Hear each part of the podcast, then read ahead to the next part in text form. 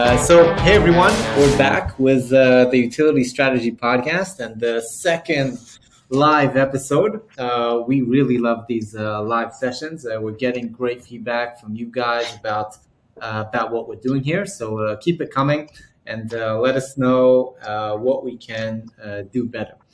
so, on today's live event, we've got Jimmy Wang, who I know a lot of you already know. Uh, but just in case some of you don't, uh, Jimmy, I think, is one of the most knowledgeable people I know in the damage prevention space, uh, who has a very different point of view about the industry. So, uh, without further ado, uh, Jimmy, how are you doing today? Good, good. How are you, David? Wish everyone watching has a nice Wednesday so far. Yep, uh, absolutely. Uh, so, uh, give us uh, give us some background uh, for those who don't know you. Uh, tell us a little bit about your career path. Yeah, so I've been in the damage prevention industry now for for twenty a little over twenty years, and I started in the contract locating world and worked with various private equity firms, helping to sell as part of management and ownership companies, four companies in the space. And, you know, at, at these companies, I, I led everything from mergers, acquisitions to financial planning analysis, uh, product development, um, uh, you know, IT, even sales, just uh, almost, I like to say almost everything except HR.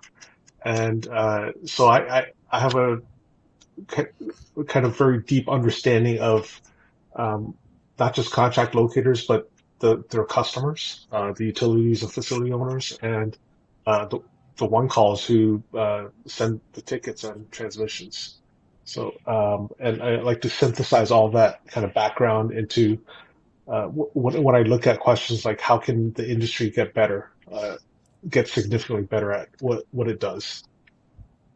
Yeah. So, so tell us, uh, tell us a bit, a bit, a bit about that. So, I think in recent, uh, one of the one thing I heard you saying at the event we had in uh, um, in Dallas was that uh, damages per excavation activity have flatlined over the past three past three years, and at the same time we've seen the volume uh, uh increasing in the in the past decade. Yeah. So what what we know from the Dirt report, which is the most comprehensive report of this industry, how this industry is doing. Uh, it doesn't, it does not have all the data, unfortunately. I mean, no one has, but it, it has the most. So what we know is for the past 10 years, every year, the transmissions have been increasing between six and 8% a year. Uh, and you compound that over, you know, 10 years and uh, it's basically about doubled. And so so volume has about doubled. And meanwhile, in the past three years, from uh, that we have the dirt reports, the 2022 is not out yet. So from 2019 to 2021, uh, we know that the damages um, have actually been increasing, but the damages per construction activity, whether we want to do uh, damages per one million dollar, one million dollars of construction, or uh, damages per 1,811 transmissions, that's been flatlining. So uh, we're essentially spending the industry spending more on the transmissions and the uh, damage prevention of those transmissions, which typically means locating, almost always means locating. Uh, we're spending more on that, and the results have kind of been flatlining um, in terms of damages per construction activity. And I think we have to be honest with ourselves and say that, well, you know, um, all the stakeholders are working pretty hard at what they're doing and are putting in authentic, uh, you know, genuine efforts. And, yeah, yeah. and, you know, what are the opportunities here, right? Can, is it just, is it just stakeholders doing more of what they're doing, doing more of what they're doing harder? Uh, or do we look at kind of the system, the processes and, uh, typically in, in pretty much every industry in the US and the world, the quantum leap improvements have been spurred on, have been really uh, made with te- new technologies and new data, new information, and not by doing something harder or doing more of something. And I, I think we have to come to that realization here. And I think too often we do not, right? We're, we're uh, sometimes too often we do what I call just throwing more bodies and more hours at the problem. And I, I think we have to realize that that's not going to take us to where we want to get to, you know, especially with CGA's, uh, you know, noble goal of 50 and five, right? Reducing damages by 50% in five years, which I think is a great uh, aspirational goal. But that that's not going to be that's not going to happen by you know locating harder or locating more or uh, you know whatever. Yeah, which is, uh, to be honest, like when we look at the construction industry, I think uh, throwing more, more bodies at the problem in a lot of cases does solve the problem. So, so why why not in damage prevention? Well, so um, because I, I think first is we've tried that, right? I mean, the, the industry has tried that. The damage prevention industry has tried that, doing uh, throwing more bodies at the problem. Uh, you know, some some companies, some of the facility owners have uh, have gone to what they call one locator solution, right, where the locator uh, locates just their facilities, and you know sometimes they get slightly better results, but the often it comes at much higher prices, uh, much higher costs in terms of the damage prevention costs. And the other thing is, you know, there are available data and technology solutions for this industry that really are not uh, have not been embraced or have not been embraced enough. And um, you know, so for example, some of the uh, you know predictive analytics or some of the mapping tools, um, you know, that companies like 4M have, right, um, that are not embraced enough because I think we're we're fixated, we're kind of attached to. There, there's an old adage that uh, David, you're probably too young to remember, but uh, great for you, uh, called uh, "No one ever got fired for buying IBM." Right? Yeah, yeah. Uh, in old in old days, you know, IBM was it, right? So if I just if I just buy IBM, I, I can't I can't be fired for it, right? I might not get amazing results. I might not get better results than what I'm getting right now because I'm using IBM right now. I'll just buy more IBM, but at least I won't get fired. And I think there's that mentality is very pervasive in this industry where, you know, uh, if I just locate more, if I if I if I'm paying X dollars for locating, if I pay you know another ten percent more, I should get better results. Uh, and I can't get fired for that. I'm trying something. Right? I'm fighting for more budget for this activity. Uh, you know, I, I, I, may not get quantum leap improvements in results, but at least I won't get fired. And I, I think there's a lot of that here right now. What do you think we uh, we, we can do. Because and i think like i think the trivial answer is uh, well let, let's educate right? I think that everywhere i go in construction everyone is talking about edu- education and uh, giving more education to, to the industry. But i think that uh, we need practical solutions. And and you know like in the last uh, in the last cga not not this one like two cgas ago when i was everyone was everyone started talking about sharing data. And i think we're starting to hear that from uh, uh, from even from utility owners. What what are your thoughts about that? Do you think that's gonna that yeah. that's maybe gonna solve the the challenge of damage prevention? Absolutely. So uh, you know there was there was a podcast on um, one of my favorite podcasts called freakonomics uh, a few weeks ago about how the US airline industry got to be so safe. Okay. And you are now about 800 times safer per mile flying on a major US airline than you are driving. So if you drive even 10 miles to the airport to take a flight, you know, you are far more likely to die in a car accident on your way to the airport than you are on the plane. And wow. the question was, how did the podcast, the, t- subject, the title was like, how did the U.S. airline industry get to be so safe? And there were a bunch of reasons, but the, there were two major reasons. One was um, extensive and pervasive sharing of safety data between the airlines and between the airlines and, and the TSA. Okay. Uh, and just extensive sharing of safety data. And the second was extensive usage of data and technology, uh, you know, on the planes and uh, that collect all the information. All you know, tons of sensors.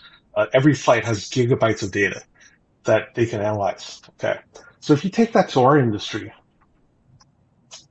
do we have extensive sharing of data between uh, the facility owners, the other stakeholders, uh, you know, government agencies?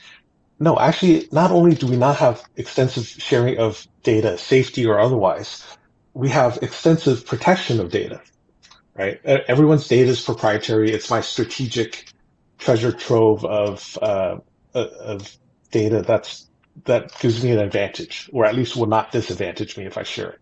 So not only do we not share data, we have very protective tendencies towards that data. And the second is extensive use of technology. So if you, yeah, I mean, there have been usage, there, is usage of technology, right? 35 years ago, we didn't, um, we, we didn't have cell phones or laptops or stuff like that, that, you know, the damage professionals today have and use. But what about a lot of the, um, other data, right? Are we updating? We, we have the capabilities to uh, update our maps as we locate right now. Do we? How how often do we do that?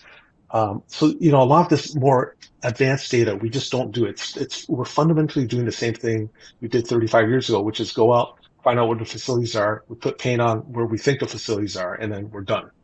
Okay, I mean that that that fundamentally has not changed in 35 years.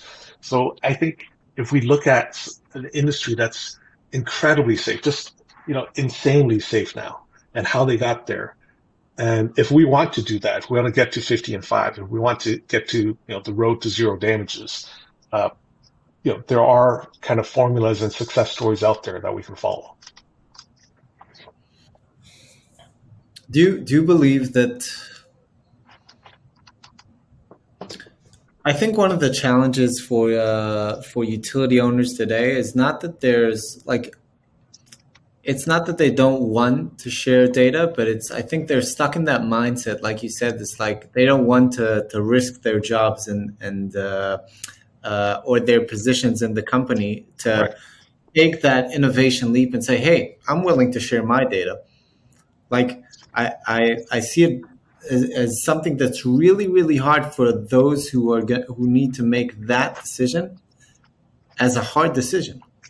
Yeah, it, it, it's a hard decision. Um, I think last year's CGA conference, there was a presentation by um, Marathon Pipeline, and the president of Marathon, Marathon Pipeline was there, and he was talking about an app that they had just released called Marathon Pipeline Finder, and where you know anyone can download this app on a, a iOS or Android device and it will show them marathons pipelines around the country. Okay. So you could take this app, you could download this app and walk, you know, drive around and say, okay, where's the marathon pipeline? And someone from the audience asked, hey, what did your lawyers think about this? And the president of Marathon, yeah, and, and it was a great question, right? It's, it's America, so what what do the lawyers think, right? Um, yeah. And he said, yeah, my lawyers didn't like it uh, and you know they they they they hated it. But what he said, what I told the lawyers is the risks of doing it exist, but they're less than the risks of not doing it, right? So uh, the risks and downside of not doing it, and which is I thought one of the most insightful things I'd heard from a senior executive in this industry, which is, of course, there are risks of doing it right? It, it's it's not a non-zero risk, right?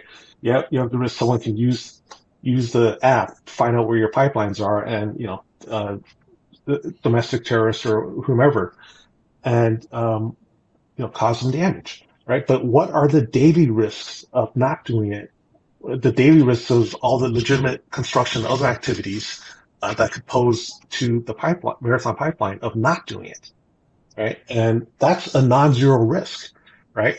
But um, I thought that was so we need more senior executives in this industry who have that kind of insight and frankly courage to say, look, I know there are risks of doing this, but they're, I believe they're less than the risks of not doing it. And, and then he also mentioned like, look, they already, if someone wants to do uh, damage, if a terrorist want, wants to do damage to this, they could already go to the National Pipeline Management System and get that information, or they can call 811 and have someone mark where the pipelines are at, right? So yeah.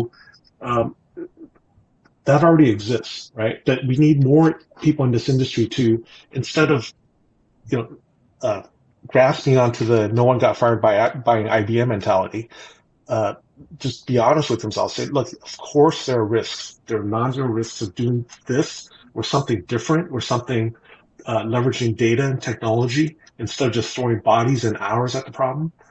And uh, you know, I'm going to be the one that takes this, takes this, does this something different than buying IBM, uh, because doing so will give us more upside, and the downsides of doing so are, in my opinion, less than the downsides of not do, uh, of doing the same thing.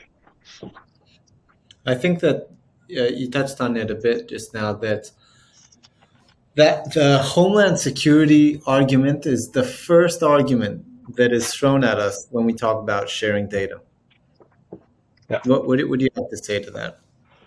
You know, that's still the first argument, but when I'm at these conferences and in these sessions where there's honest discussion, there are more and more people who are calling calling that out and saying, look, they can already get that information, right? The the the terrorists can already get that information from several different ways. Uh, you know, National Pipeline Management System, you know, 811 systems, or I mean, the other reality is you have a lot of locators. You have literally tens of thousands of locators, and if you add in utility, uh, utility, other utility workers, probably hundreds of thousands, driving around in their trucks with unencrypted laptops, with all that facility data on their unencrypted laptops.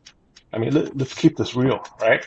So, uh, all that's available, and I mean, how many, how many terrorists, how many domestic terrorist incidents have we seen that resulted from that, right? So, uh, there are more and more people realizing that. And damages and how many utility strikes. Exactly. There's, there's, you know, in the last dirt report, there's 200,000, around 200,000 uh, damages in the U.S. And only the reported ones. Only the reported ones, right? And how many, how many, how many Die Hard two scenarios have there been, right? Where the terrorist takes over the airport from, uh, you know, hacking into the uh, communications lines at a church nearby, right? I mean, zero that I know of, uh, versus 200,000 a year damages. Yeah. Yeah, um, I think I think though uh, another point going back to the facility owner, utility owner's point of view is that for a long time they didn't want the competition to know where they're expanding to, and I think this uh, you can say that for most um, most utility companies, but I think it's specifically true for the telecom companies that they just didn't want the com- the competition to know where their next market is going to be. Um, and I think that what we're seeing now is that the the speed of expansion is more important than knowing where they're going to expand to. So everyone everyone knows where the next markets are. And if they if they really want to know where the competition is going, it's like you said, they just go look for 811 marks and they'll find it. Yeah. Um, but I, but I think now even the telecom companies have realized that they need to find a way to share the data because not sharing the data is preventing them from expanding. Yeah, absolutely. Like, you know, there are very real um, concerns out there, right? You, you, brought up one of them, which is the uh, competitive intelligence. Okay, um, where if I'm a, if I'm a fiber company expanding, I, um, and, and fibers geographically, fibers kind of you know first mover takes all, right? It, once a fiber company expands in the neighborhood, yeah. a sub- subdivision, it, the second one's not going to expand there, not, not going to yeah. bury there, right? Yeah, Th- that's legitimate. But I think if we start too often in this industry, we start with no. Okay, what I mean is, yeah, no, we can't do it because you know here's three reasons why, and I think again that's the no one got fired for buying IBM mentality But if we start with yes, but, uh, yeah, we should do this and we're, we're going to do it, but we have to address these concerns. And here are the ways we can address these concerns. Okay, these very legitimate concerns. So instead of starting with no, and here's all the reasons why it's no, and it, it would be a never, uh, we, we start with yes, we should do this, and uh, there are a bunch of reasons why we should do it, and here are the ways we're going to uh, mitigate these very real concerns. I mean, we shouldn't dismiss these concerns, but we, you know, th- there's a big difference in getting things done. I mean, we do this inside our companies. Um, if we start with yes and then address the concerns instead of starting with no, and here are the reasons why. Right. So yeah. there, I mean, someone threw out, uh, I was, I was at a conference where someone threw out about the concerns about telecommunications companies. So we don't want to share, you know, we could, uh, the 811 center may be able to obscure who, uh, you know, who the contractors are, who the work's being done for, or, uh, obscure it for a certain amount of time or whatever. There are ways to do this, right? And I, will give, I'll give a very real example of how when we start with no, we can't get things done. So there are some states who are moving to, um, so there's a lot of feedback like, look, if we can get tickets into the queue before 48 hours, right? Because right now, I know some states are 72, but let's keep it simple. If we get tickets into queue before 48 hours, you know, a week out, two weeks out, three weeks out, two months out, um, the locators and utilities can see, uh, you know, kind of the, uh, the tickets in queue, right? And can adjust the workforce better, right? And then the response from some people is, well, yeah, but legally we cannot have tickets before 48 hours. Right? That, that's just what it says in our state. So frankly, that's meant, that's something you get if you start with no, right? No, legally you can't do this. But if you start with yes, then there are many solutions to that. You can say, okay, well, you know what? When you submit something before 48 hours, it's not a ticket, it's a pre-ticket or it's a pre-intent, right? It's like pre-boarding on the plane. So it's yeah. not a, it's not a ticket. So it's not legally not a ticket. It's a pre-ticket. And the pre-ticket 48 hours uh, before it's due automatically turns into a ticket. Right. And look, I'm not saying that's the solution. I'm saying if you start with yes, like, yeah, that's a great idea. Let's figure out ways we can do this. We know we have these laws that say it, it, you cannot submit a ticket before 48 hours, but you know what? Maybe there's some ways to address that, right? It's not a ticket yet. It's just, it's, it's an intent. It's an intent to create a ticket 48 hours before it's due. And I'm submitting this intent two weeks before. I mean, there's also a, a question I think here of we have different types of tickets and different reasons why people call a ticket for 811 like design tickets i think is a is a good example that people they, they just want to see the markings so they can put them into the design plans. Like it's not these are not actual damage prevention quote unquote tickets. Somebody's going to be there digging the day after tomorrow right uh, so I think there is a lot of room for the system uh, to to be open to new initiatives. Yeah, right, and and, and there are, but you know what I see is some someone not all of them. Someone comes like, yeah, but we only have a mandate, or the law just says we we uh, we take care of these excavation tickets, right? Dig tickets. So we we don't have purview. We don't have uh, we're not authorized to deal with these other tickets. Well, you know, I, I don't know the intricacies of the law in that state, but you know, are, are there ways you could not get around it, but are, are there ways you could fulfill the intent of the system, which is to prevent? I mean, if you think about what is, if you forget the law, like what's the intent of this whole system? The, the what's the intent of the law? It's to really prevent damages, promote uh, public safety, right? So and it says you could do these things, but are there other actions that overlap significantly with the initial words of the law that further the intent? Right. I mean, what, one of my clients uh, went to West Point and he uses a phrase a lot that I love is uh, commander's intent.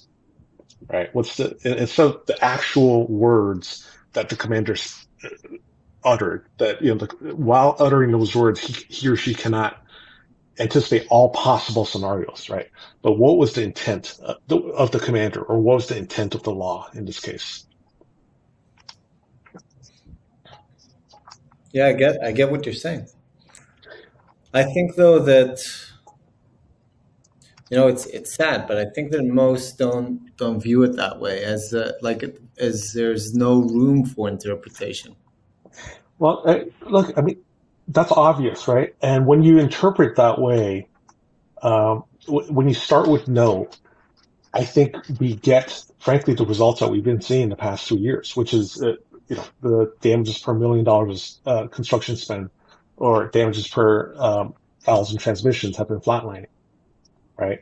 Uh, because we do the same things over and over and expect different results, or we do the same, or we do more, literally more of the same, you know, more headcount, more hours, and we expect different results, right? And throughout history, um, throughout history, almost all improvements in safety, uh, efficiency have come as a result of new technologies, right? New technologies, in, including new data.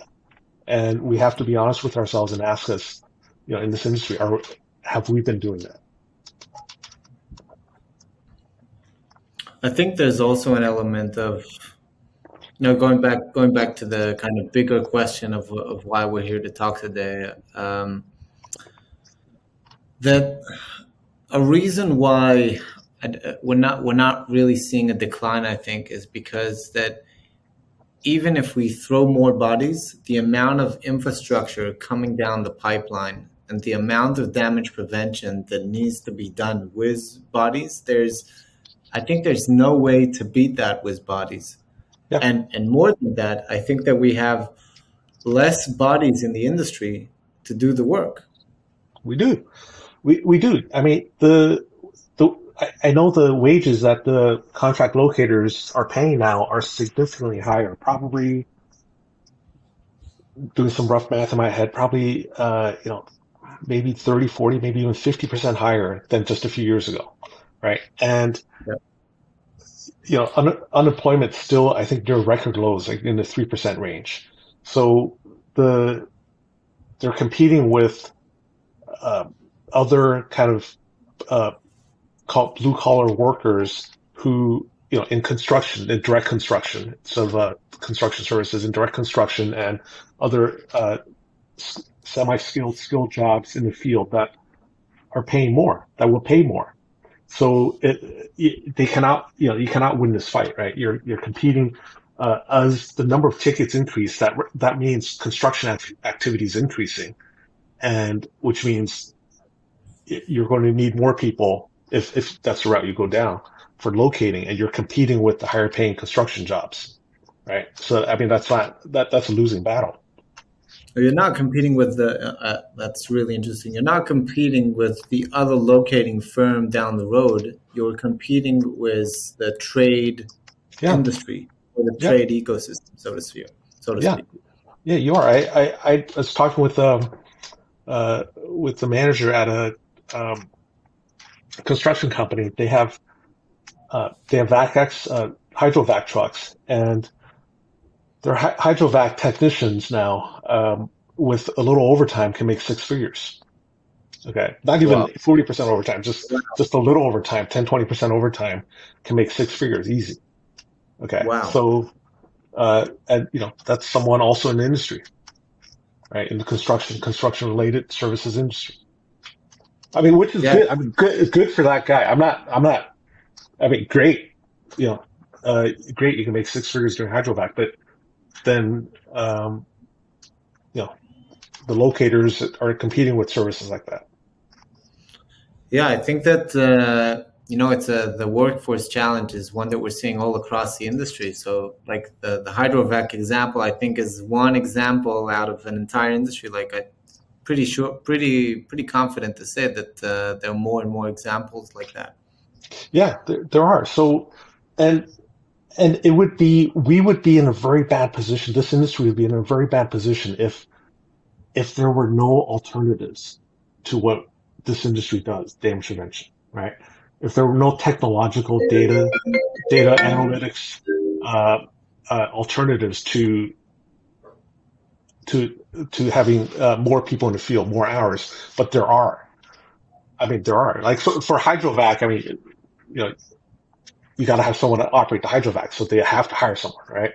But for us, I think there are, I think there are are alternatives, in, uh, more advanced mapping, more advanced data collection that uh, uh, can potentially decrease the need to uh, send a guy or gal out every time, right? Things like that. And I, I don't think we're thinking enough about it.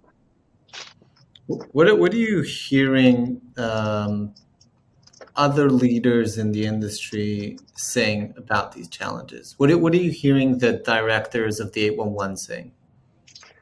Well,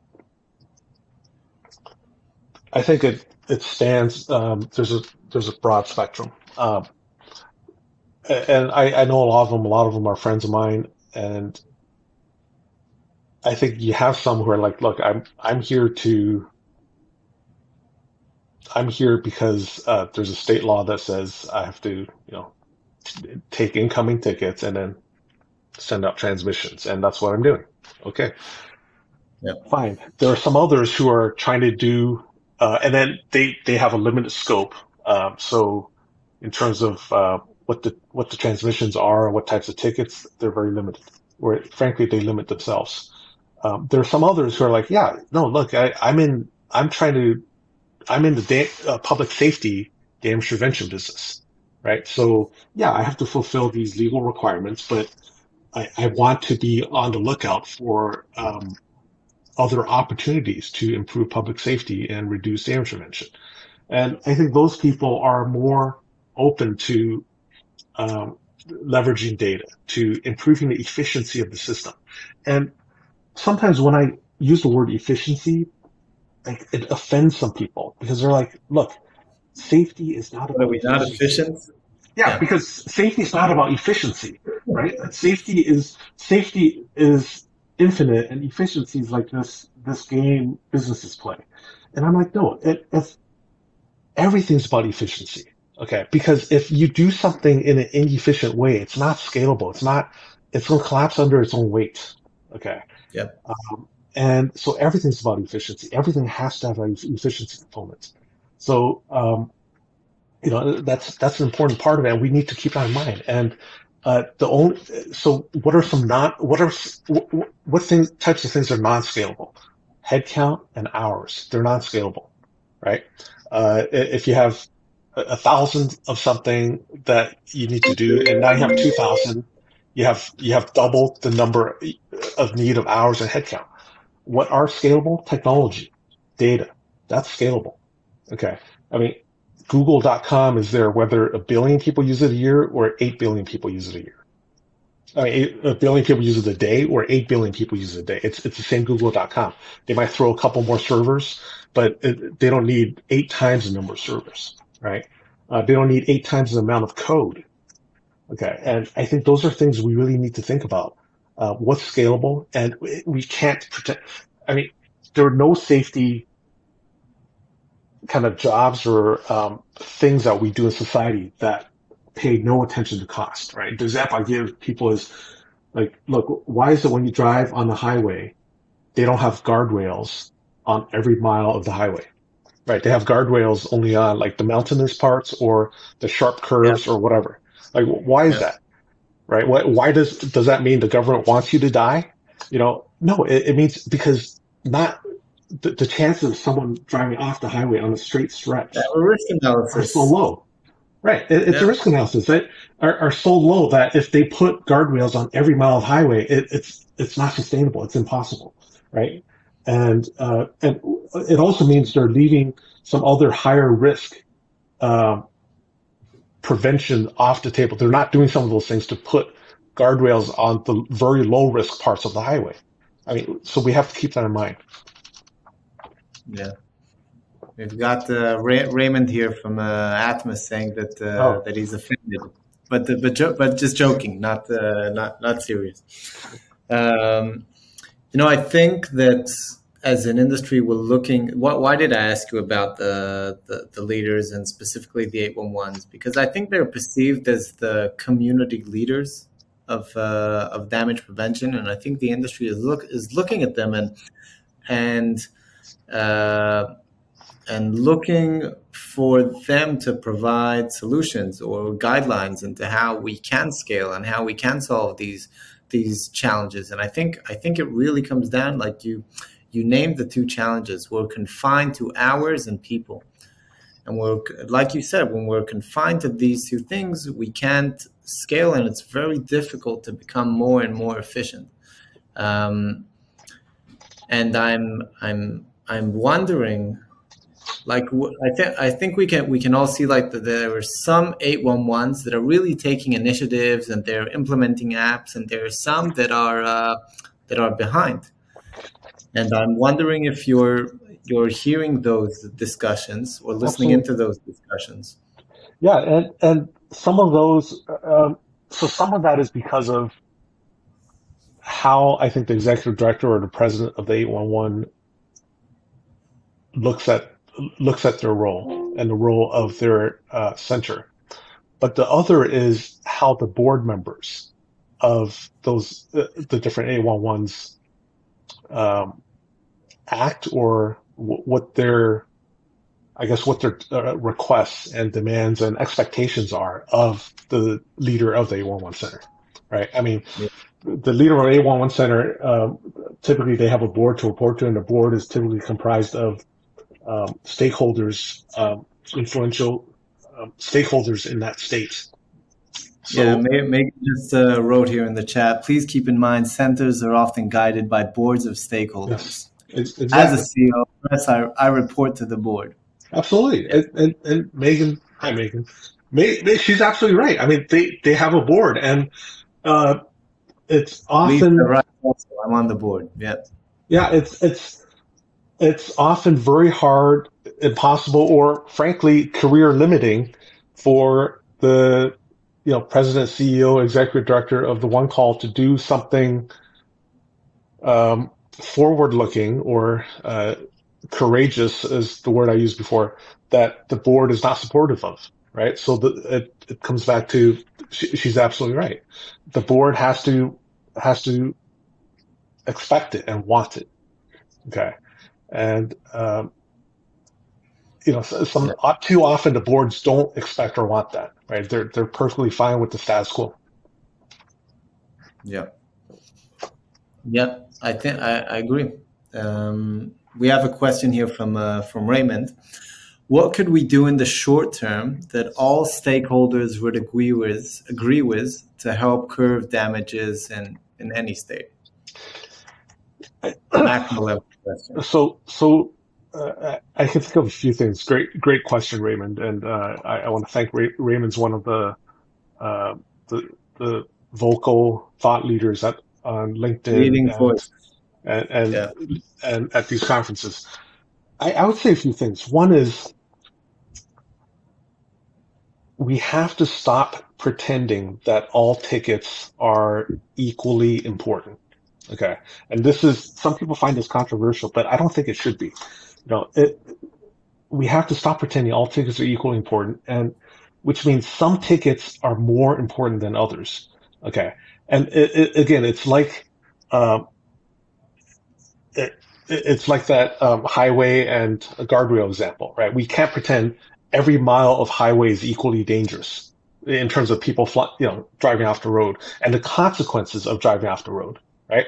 If I'm on a, if I'm on a cliff, yeah, you know, the, the consequences are pretty high, right? If I'm on flat grasslands, consequences are relatively low.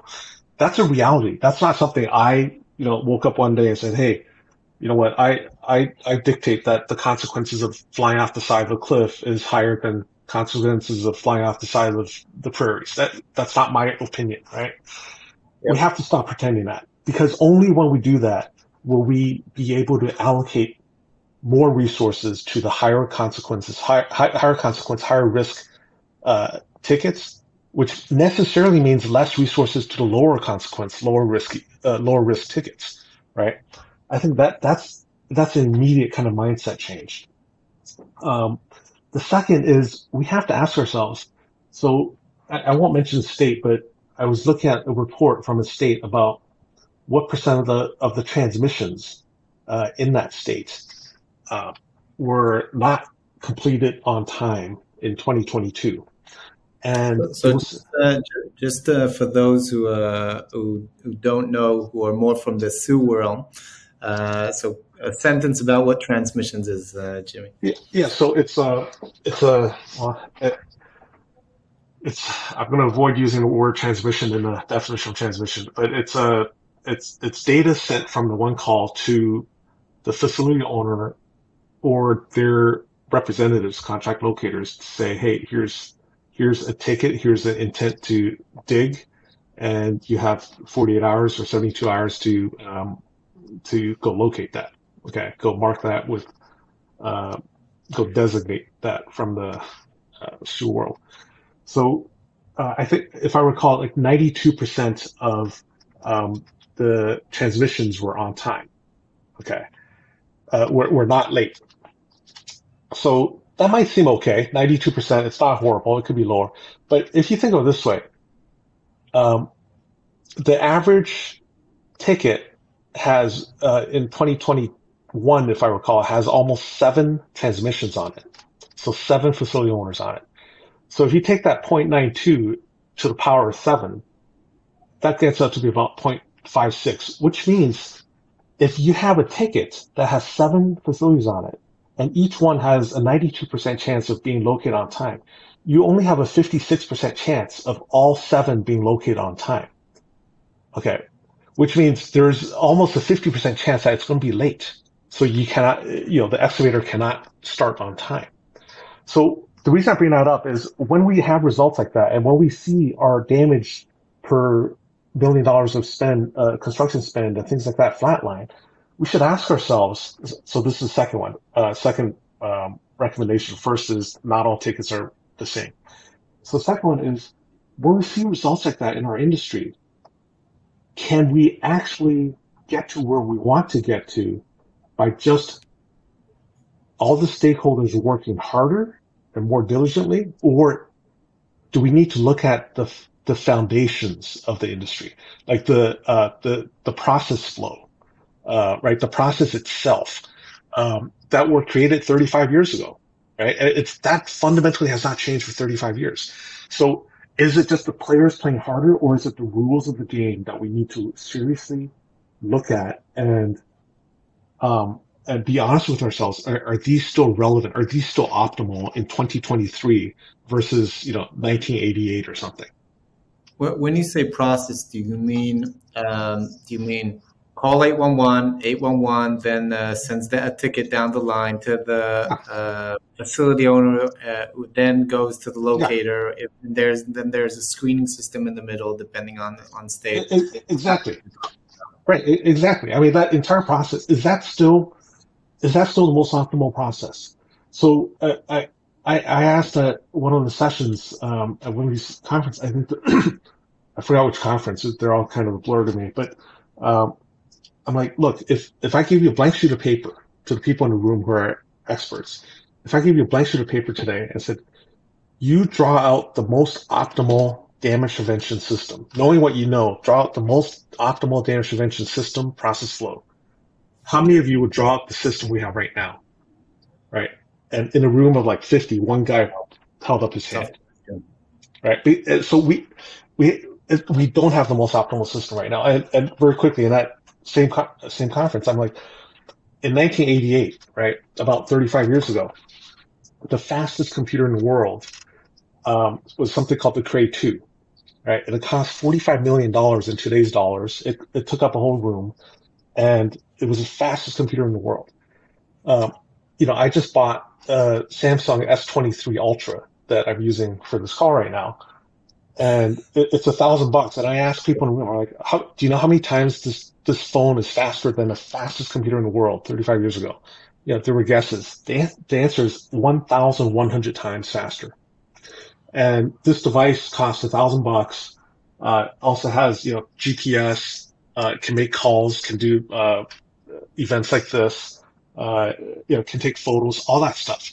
And it, I can hold in my hand. And yet the fundamental process we have is from the times of the Cray 2. right? It, it fundamentally has not changed. And is that optimal? So instead of looking at the different players and stakeholders, look at the rules of the game, the process flow of the game, uh, how, how the how the scores kept in the game. That would be my yeah. second one. I, I mean, that that's probably not short term, but it has to start. Yeah, I, I heard uh, someone say, I, I think it was Elon Musk, but don't don't uh, hold me to it, that the technology that uh, that took us to the moon is nothing compared to what we have in our pocket today. Yeah, absolutely. Right. Yeah. I, I mean, it, absolutely. And we, we have to, but with that technology, it's not just working harder. It's not just working more of the same, right? It's smarter. Let's look at let's look at the system, right? So you know, you brought up Elon Musk, right? So uh, before before him, I'm not a rocket scientist, but before him, right, the rockets went up and then they kind of fell back to Earth themselves or somewhere somewhere one use, right? So he got these rockets to land back uh, safely, right, in like the same place where they took off, right? Let's let's think differently about some a lot of these things. Yeah. Uh, we've got a comment here from uh, Paul who said data sharing for improved mapping. Agreed. Uh, two, uh, prioritization of tickets uh, with proper leverage of limited manpower. Also agreed. Uh, might we have a short discussion or mention of other proactive live right of way monitoring technologies that can stop damage before it occurs? Um, not really sure I understood the, the last part, but but yeah. maybe you do. So um, it's probably talking about like fiber optic sensing technology, which I oh, yeah, yeah sure. which which I think is uh, is something that really needs to be looked at. Well. Yeah, which yeah. really needs to be looked at and uh, can be can be and probably should be uh, an alternative to um, to throwing more bodies and hours at the problem, right? And uh, it can also address the number one, the single biggest cause of damages, uh, according to Dirt Report, which is uh, no 811 ticket, right? In, insufficient um, notification practices. Um, and fiber optic sensing could be uh, could be used to address that. I think that's it's one of the only technologies that can be used to address that, right? Uh, and I, I, think it's a great example, along with uh, you know mapping um, and you know updating the, the maps and probably a predictive analytics of where we should be going, um, or we should be where we should be looking at instead of just again throwing more bodies and hours at the problem. Yeah, but you know, I think like we had on our last event, um, we had uh, Brenda from uh, from Pennsylvania. She's uh, she works. Uh, she was a, di- a, director for NUCA and really strong uh, uh, persona uh, in damage prevention and SUE uh, in Pennsylvania and generally in the US. And she said something that I really like that damage prevention, real damage prevention, happens at the planning and pre design stages of construction. And when you say it like that, it really comes down to making sure that the stakeholders involved don't don't even get to, to the point where they need to uh, uh, where they go digging where either where they shouldn't be or in a reckless manner. And that only happens when record data uh, utility records as built are available to all stakeholders in the early stages of the, of the project and this is we're talking two three years before we even know exactly where the site is yeah. That's where the real damage prevention should happen. Yeah, I, I totally agree with her. And, um, you know, Bill Kiger and the team there at NPA has um, has been a leader on that front. Um, I, I, I, totally agree. Like the, the it, it, starts at the planning stage, and and we don't do enough of that. And I've even had I, I was in some of these meetings where I've had one.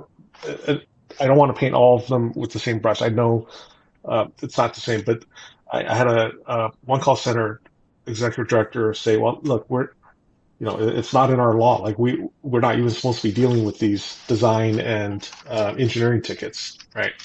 Uh, yeah. Well, okay, so basically you're you're kind of you know fixing the house after it's already you know, starting to be built, right? Yeah. Uh, uh, like, that, that, that's everything. So we have to change our mindset on that, right? And uh, I, I, get it, right? Megan's totally right. A lot of that depends on um, the boards of the various uh, various one call centers, but it, it absolutely does start at the design and planning stage. Yeah. I really hope that we see more of these, uh, more of the stakeholders realizing that. And I think, you know, there's sometimes when you get into the conversations, you hear a lot of uh, finger pointing, like uh, this stakeholder is responsible and this stakeholder is responsible. And uh, I think it's a, to be honest, because this is a challenge that impacts so many stakeholders, it it needs to be a collective decision. Yeah. So there needs to be an infrastructure in place to allow that decision to be made. I know it went really philosophical there, but it's just how, how I think. You're, you're, absolutely right. And if you think about my second suggestion to Raymond's uh, question, it's not the stakeholders, it's not the players in the game, it's the game that we need to really look at, right? So what I, I know we're running over on time, but one, one quick uh, analogy I, I give is, it, you know, for the basketball fans out there, there a lot of basketball fans complain about, you know, there are too many three pointers now, right? People are just they're just stepping back, taking threes. Oh, they don't know how to drive to the net. They don't know how to. They're not Michael Jordan. Well, yeah. The reason they're taking the threes is because those are the most efficient shots. Okay, uh, these a lot of these three point guys can um, shoot 35% or higher. So you have an expected value of 1.1 to 1.2 points per shot. Okay. And the two pointers just inside the three point line, uh, the expected value is 0.8 to 0.9. Okay. So the three pointer, the question shouldn't be why are there so many three pointers, but why did it take the NBA 20, 30 years to figure out that these are the most efficient shots? Right. So my point uh, to your point about not blaming, my second point, my second point is it's not the players. It's not the fault of players or you know, the stakeholders or any individual stakeholder or any two or three stakeholders. Uh, they're actually all doing things that are most optimal, giving the rules of the game right now, given the rules of the system right now. So it's the system, and by saying that, that we need to examine the system, I, am actually giving, I'm, I'm, absolving everyone, all these stakeholders of of fault because it's not their, they're doing what is optimal, right? Steph Curry is shooting three pointers, you know, Klay Thompson shooting three pointers all the time because that's the smart thing to do, right? It's not because he doesn't know how to drive to the net. He knows how he knows how to do that, but that's the most efficient shot, right? And instead, so what's the NBA doing? They're thinking about moving the three point shot line back further, right? Because it, mm-hmm. it's no, I mean it's the rules yeah. of the game, right? You can't say, hey, you're ruining the game because you're taking too many three pointers. Well, no, you have to change the rules of the game, right? Moving the three point line further back, or uh, if someone fouls you on a three point shot, you only get two shots instead of three at the free free throw line, right? That that's what you have to do. You can't like beat them over the head and say, "Oh, you're taking too many three point shots." People people are smart. People in this industry are smart. They're doing what is most efficient for them right now, given the rules of the game. To change that um, you have to change the rules of the game that will benefit everyone. So who's uh, who's going to lead this uh, change of the game, Jimmy? Is it going to be you? I'm not on the board of any one calls. I'm not. Uh, I'm not at some of these big utilities. I I think honestly, um, the big facility owners who are the only stakeholder putting money into the system are the facility owners, right? Everyone else uh, our service providers, everyone else kind of take money out of the system to provide services. So those who have the gold make the rules, right? That's the golden rule. And th- those who have the biggest chunks of gold and, and are putting in the biggest chunks of gold into the system make the rules or should make the rules or should influence the rules. And those are, I think, I think it comes down to the big facility owners, uh, multi-state facility owners who have to wake up and say, look, yeah, this is, this is not working, right? And uh, something to, the, the system that still fundamentally operates the same way as 35 years ago, uh, it, with everything else changing so much dramatically, changing lifetimes, right? More, there's been more change in the past 35 years in terms of technology and society than probably you know 350 year in a 350 year period in you know the 1500s, right? And we're still operating with the same system. So they have to wake up and say, yeah, this is we're we're, we're going to change things, and then they're going to push their contract locators and uh, the 811 call centers that they're on the boards of to make these changes. But I think until they until they say, yeah, this is this system is broken or this system needs to change, uh, very little will change.